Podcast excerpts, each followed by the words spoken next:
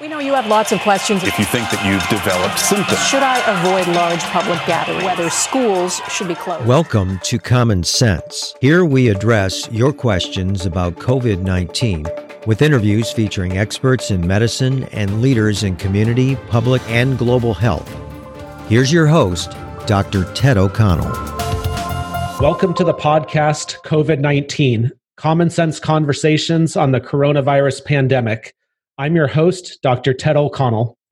My guest today is Doctor Abdul El-Sayed, a physician, epidemiologist, public health expert, and progressive activist. He is the chair at Southpaw, Michigan, and a contributor at C N N.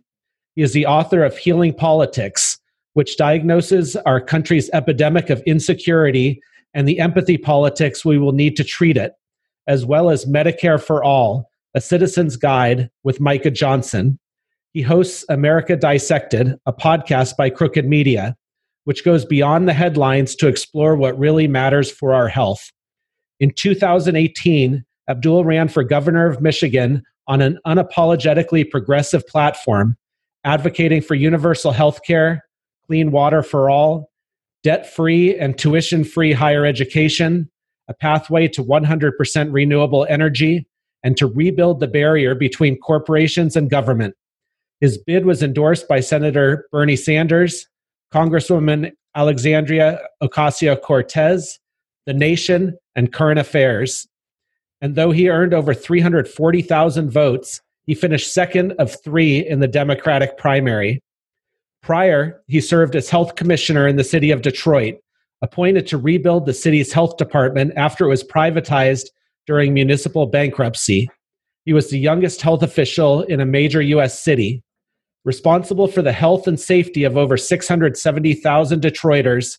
The Detroit Health Department became a state and national leader in public health innovation and environmental justice in one of the fastest municipal public health turnarounds in American history. He was awarded Public Official of the Year by the Michigan League of Conservation Voters and forty under forty by Crane's Detroit Business. As a professor at Columbia University's Department of Epidemiology, Abdul became an internationally recognized expert in health policy and health inequalities. He was director of the Columbia University Systems Science Program and Global Research Analytics for Population Health. He has over one hundred peer-reviewed publications that have earned over twelve hundred citations, including a foundational textbook on system science and population health. Abdul holds a doctorate in public health from Oxford University, where he was a Rhodes Scholar, as well as a medical degree from Columbia University, where he was a medical scientist training program fellow and a Soros New Americans Fellow. He graduated Phi Beta Kappa with highest distinction from the University of Michigan, where he was chosen to deliver the student commencement speech alongside President Bill Clinton.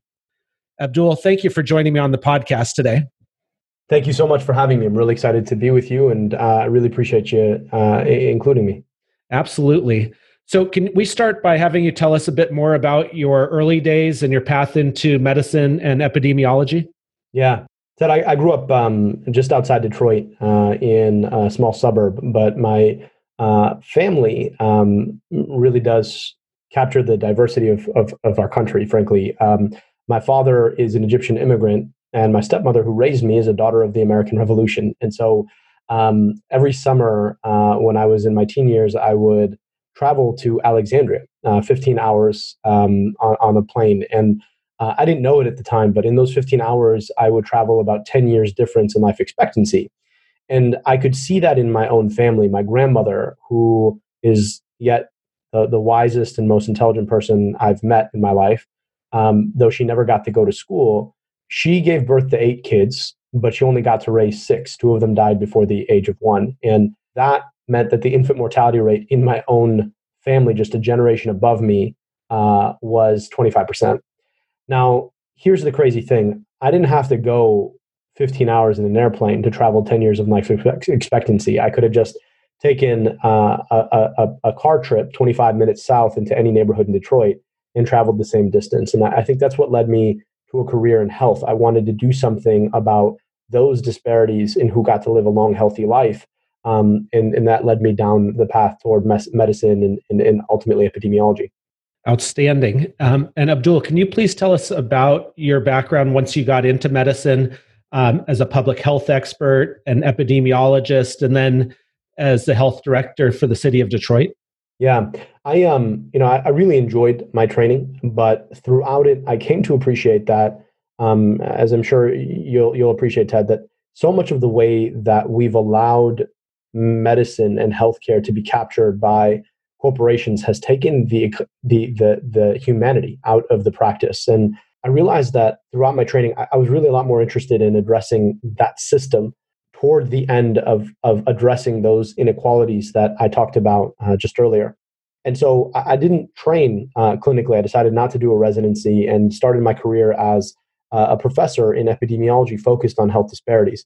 Um, and then, you know, very quickly realized that the part of the work that I enjoyed the most was the advocacy and then also uh, building teams within the institution, and uh, realized pretty quickly that I probably should be building teams to advocate and drive Uh, good work in public health. And one thing led to another. Uh, a good friend of mine had taken a job in Detroit um, working on education policy for the city uh, after the election of a new mayor uh, in twenty fourteen. And I was at home visiting my family, sat down with him, uh, had, had brought a couple of C Vs just to, to pass along.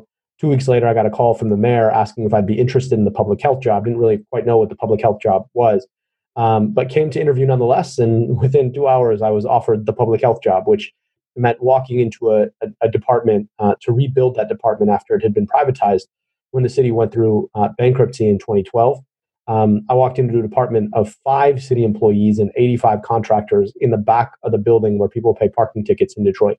Uh, and my job was to try and bring it back. And so, um, you know, I was able to, to, to put some of that um, team building to good use and, uh, and, and, and took on that work. We focused our work around uh, a, a central thesis for our department. We wanted to leverage health to disrupt intergenerational poverty, which led us to focusing on a set of critical outcomes that we knew um, both had implications for the health of children, but also had real implications for their earning potential over the long term.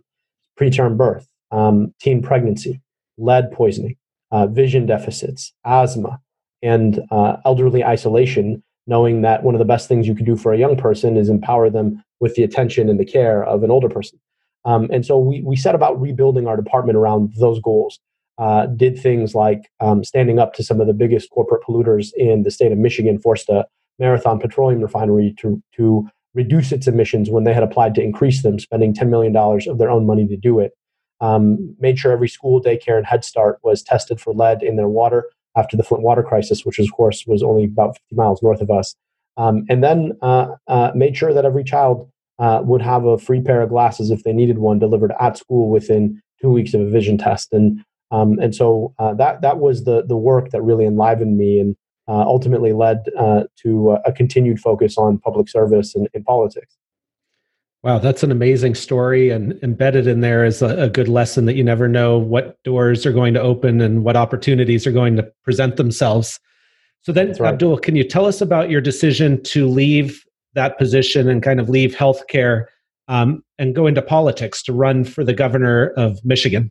Yeah, I was really proud of a lot of the work that we were able to do, but I also realized that there was a ceiling, because if the work wasn't uh, palatable to the elected officials, then uh, there was really no way that we were going to get to do it. And there were a lot of things that the elected officials wanted done that I uh, knew was just wrong for the public's health. For example, um, even before I started there, the city was shutting off water on tens of thousands of homes a year. And um, you know, even uh, the U N hum- Human Rights Commission uh, uh, piped up about it in twenty fourteen. Um, the city was demolishing homes uh, and potentially releasing lead into the air. And um, you know, these were all things that the politicians in charge wanted done, and I knew w- weren't right. And at the same time, I watched our state government poison nine thousand kids in Flint, and then I watched Donald Trump get elected president. And at some point, Uh, I had to ask myself what my responsibilities were. Now, I was never planning to run for office. You don't do an M D and a P H D to run for office. That's not the career path. But um, I also realized that uh, those disparities that I wanted to solve, that why question uh, that had germinated a long time ago in Alexandria, um, really forced me to ask, well, if you know that the politics are getting in the way, how do you stand up for a politics that centers the well-being of young people. And um, so in twenty eighteen, decided to uh, to, to try my hand and, and ran for governor. Wow, outstanding story. And I applaud you for, for really taking a, a public health perspective to that run. Uh, at the outset, I introduced your book, Healing Politics, and in that you identify an epidemic of insecurity that's afflicting our country. Can you tell us about this idea? That's right, Ted. I, you know, when I when I decided to run, I thought um, as I was, uh, I was I was sort of becoming a, a, a politician, that the epidemiologist in my mind would have to, you know, take a seat. Um, and uh, you know, the thing about it, though, right, as you well know, epidemiology is just a process of identifying patterns to try and isolate causes of illness. And if you think about our politics, our politics are pretty ill right now, and um, so, you know, on those long car rides home after spending time with voters in their living rooms or their V F W halls, you know, that, that little epidemiologist in my mind would leave his his room to which I had relegated him. Uh, and, you know, I would start thinking about, why are we so politically ill? And um, as I would connect the dots between the people that I was meeting, I came to appreciate that um, the circumstances that we face in this country right now Uh, have left us fundamentally anxious about the future, because all we have known for the past several decades is the uh, disintegration of a set of critical sim- systems uh, that we rel- rely upon to deliver the basic means of a dignified life, whether that's a housing system that is more interested in subsidizing people who earn six figures uh, than caring for people who earn th- uh, five or four, uh, whether it is a healthcare system that delivers record profits for insurance companies and hospital corporations, uh, while um, uh, uh, taking away uh, the power and the earnings of providers and leaving ten percent of patients without access to healthcare at all. Uh, an economic system that is trading jobs for gigs. Uh, you know, we just saw a decoupling of the uh, stock market and the, un- the employment market. Right, we saw record unemployment uh, and record stock market surges, which is just crazy. And a political system that Uh, you know, is dominated by a set of, of consultants on K Street uh, in Washington, D C, who make millions, if not billions, of dollars selling us our politics, oftentimes to the highest bidder, uh, rather than empowering us to vote. And so you take all of these things together, there is a real anxiety about our future. Um, and uh, that is the epidemic of insecurity that the epidemiologist in my mind was sort of working toward as I campaigned across the, the state, um, and that I ultimately wrote, wrote about after the race. So that that epidemic of insecurity makes a lot of sense as as you describe it, and you've been very well educated as a physician and an epidemiologist. And you know the next step after we make a diagnosis is developing a treatment plan or a healing plan. So what is the pl- path to healing the rifts um, that this epidemic of insecurity has created? Yeah, that's right, Ted. I, I wasn't, you know, at some point it was like, you know, you you diagnose this thing, throw your hands up and walk away. Um, One of the things I came to appreciate is that even as all of us are suffering this epidemic of insecurity, not all of us suffer it the same way. If you're Black in this country, if you're a woman in this country, if you are a Native American in this country, if you are an immigrant uh, or without papers in this country, you are suffering it far worse because you lack the resources to be able to insulate yourself from it. But at the same time, it does affect all of our lives. I even talk about this idea of a paradoxical insecurity, that if you are uh, rich and have means in a profoundly uh, unequal society, you have an incentive in your own mind to just increase the distance between you and the poverty that your, your energy is creating. And so there is a space for us to recognize that in this moment, our insecurity has left us vulnerable to be uh, divided and to be, uh, to be split by demagogues who profit off of this system. Um, you know, it's exactly what Donald Trump has been doing. And, um, and and it is only when we are willing to put ourselves in the shoes of another and ask, rather than what are they saying to me, asking why are they saying it to me, to appreciate how this epidemic may be affecting them. And only when we are able to do that do I believe that we're going to be able to come together to take this thing on. And so I believe that we have to really embrace a politics of empathy uh, if we're serious about taking Uh, this epidemic of insecurity on and, frankly, saving our country, because the consequences, I, I didn't know that we would be suffering the, the worst pandemic in over one hundred years when this book came out. Um, but, uh, you know, you could easily have seen it coming given that diagnosis. We disinvested in our public health infrastructure. we were caught without the means of being able to respond uh, to this emerging infectious disease when it happened. Our politics were incoherent to the moment. We are being divided by a demagogue who's politicizing the means of being able to prevent uh, the spread of this thing. People are left economically insecure because they work gigs rather than working jobs. Science, science, science! Science, science! Hello, podcast fans. Want to get weird with us? Come check out the Mad Scientist Podcast. We're a weekly show that looks at the history, philosophy, and hard facts behind your biggest paranormal questions. Did the government really pay for a psychic spy program? Yes! Is it true that surgery got its start in grave robbing? Yes! Can a roller coaster really kill you? Legally, we can't say so for sure, but sometimes, yes! Mm. Join myself, Chris Cogswell, and my co-host, Marie Mayhew, as we examine the science, philosophy, and history behind the strange and unusual, all to discover what's possible and plausible versus what's, well, just made up. Check us out wherever you find your favorite podcasts, the Mad Scientist Podcast. And so not only are we suffering a public health epidemic, but we're also suffering an unemployment epidemic above that, which is complicating the health epidemic because, because we've decided that somehow the way that you're supposed to get health insurance is in, in this country is to be employed. Um, and so all of that is to say that we have been left uh, susceptible to this uh, pandemic uh, because of this epidemic. And um, it's only when we are willing to heal our politics that I think we can actually do the things that we need uh, to take this on. Absolutely. And I, I'm supposed to be the host and you're supposed to be the guest here. And so I won't get started on on the move in Washington to eliminate the Affordable Care Act in, in the midst Crazy. of this epidemic. Um, but I'm glad you bring up the issue of disparities and inequalities. And, and you also brought up COVID nineteen. Um, the COVID nineteen pandemic has really shined a light on health disparities, especially in the Black community, where death rates are four times higher than they are among whites.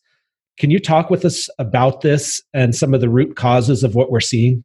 Yeah, well, in, in our society, um, there are two original sins that we have tried to paper over for a very long time. They are uh, slavery and Indian removal, quote unquote, um, the decimation of uh, Native Americans uh, for the capture of their lands. And they remain a trench in the civic geography of our society.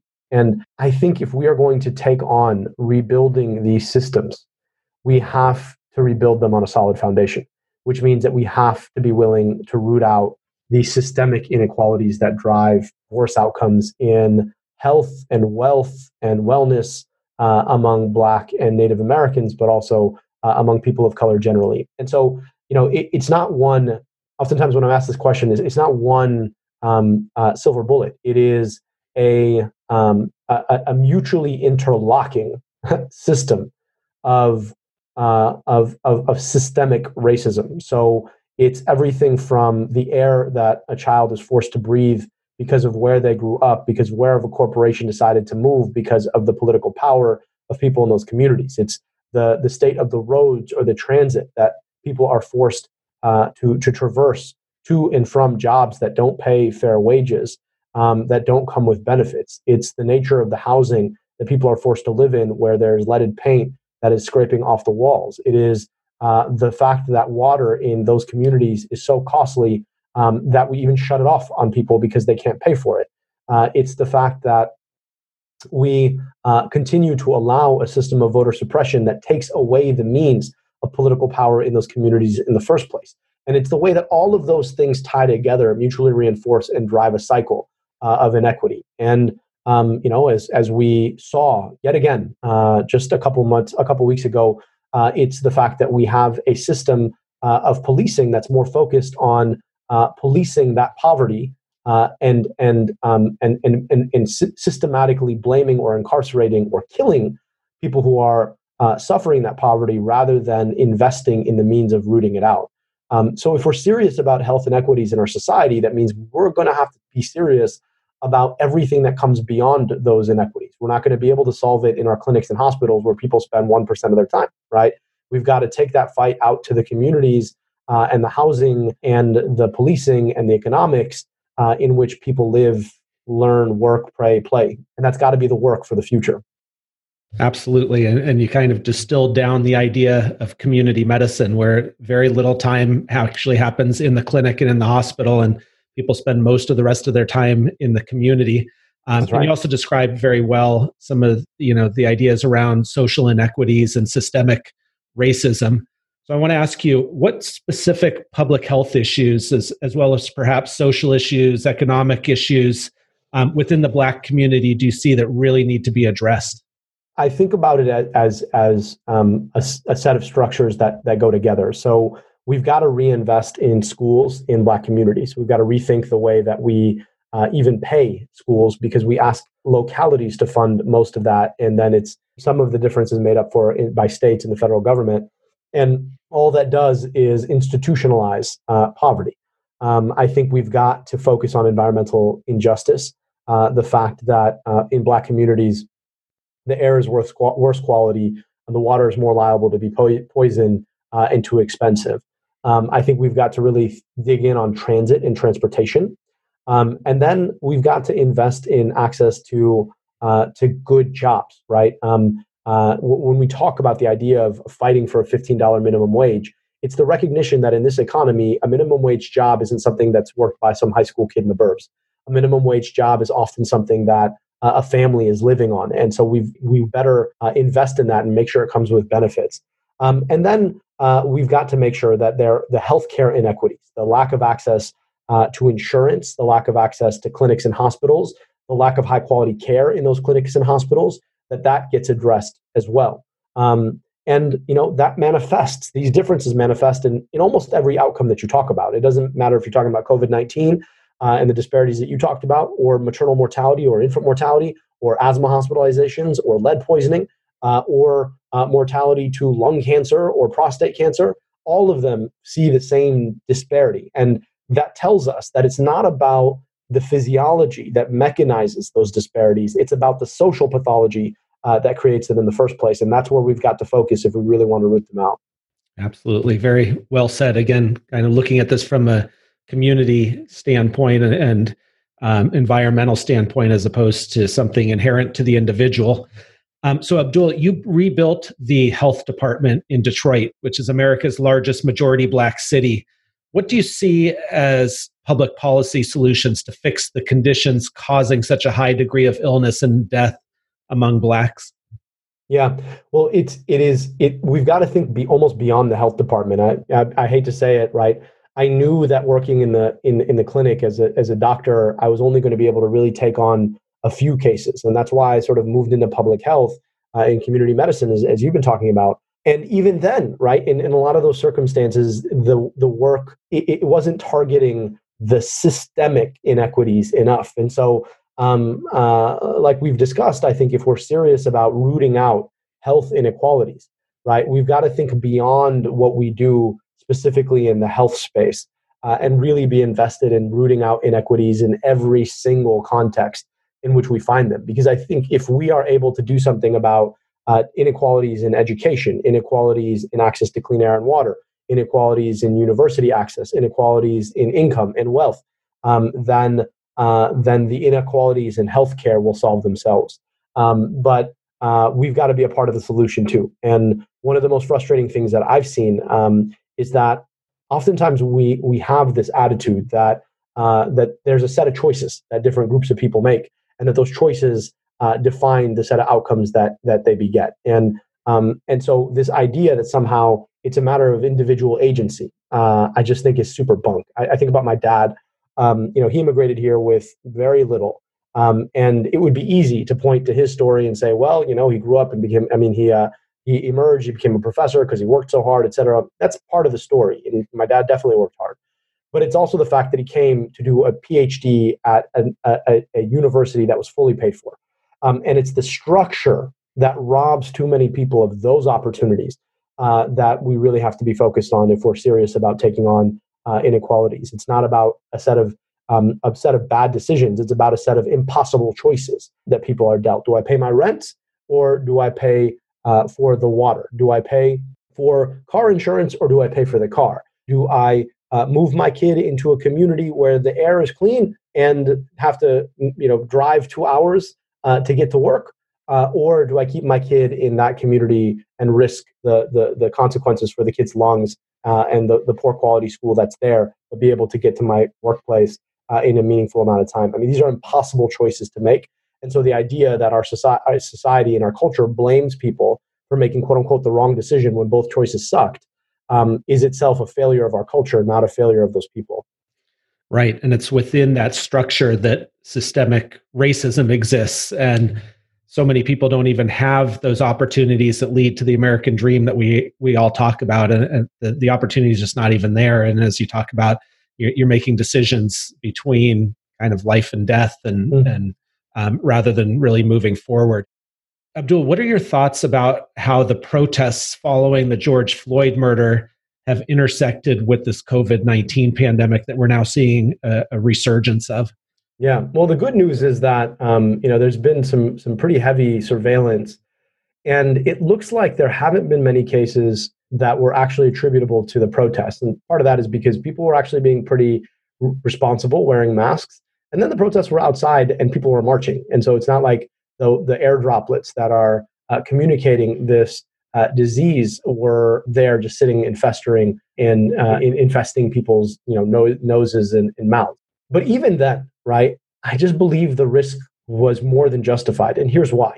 Very simple analysis. Uh, David Satcher, former Surgeon General under President Bill Clinton, did. And he just asked, how many lives would we save if we were able to reduce the mortality rate among Black Americans so that it looked like the mortality rate among white, white Americans?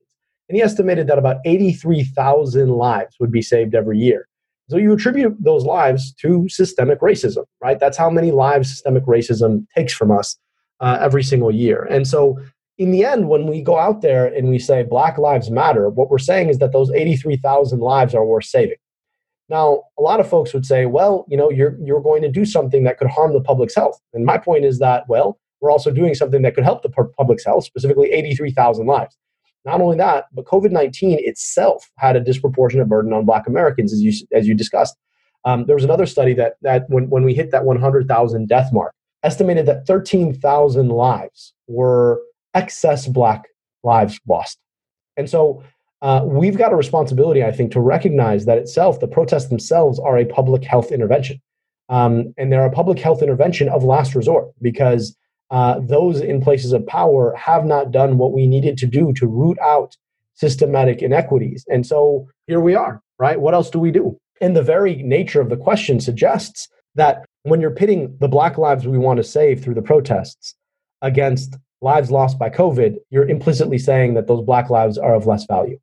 And here we go again, Black Lives Matter. So, um, you know, the, the answer to the question is the justification for the protests themselves.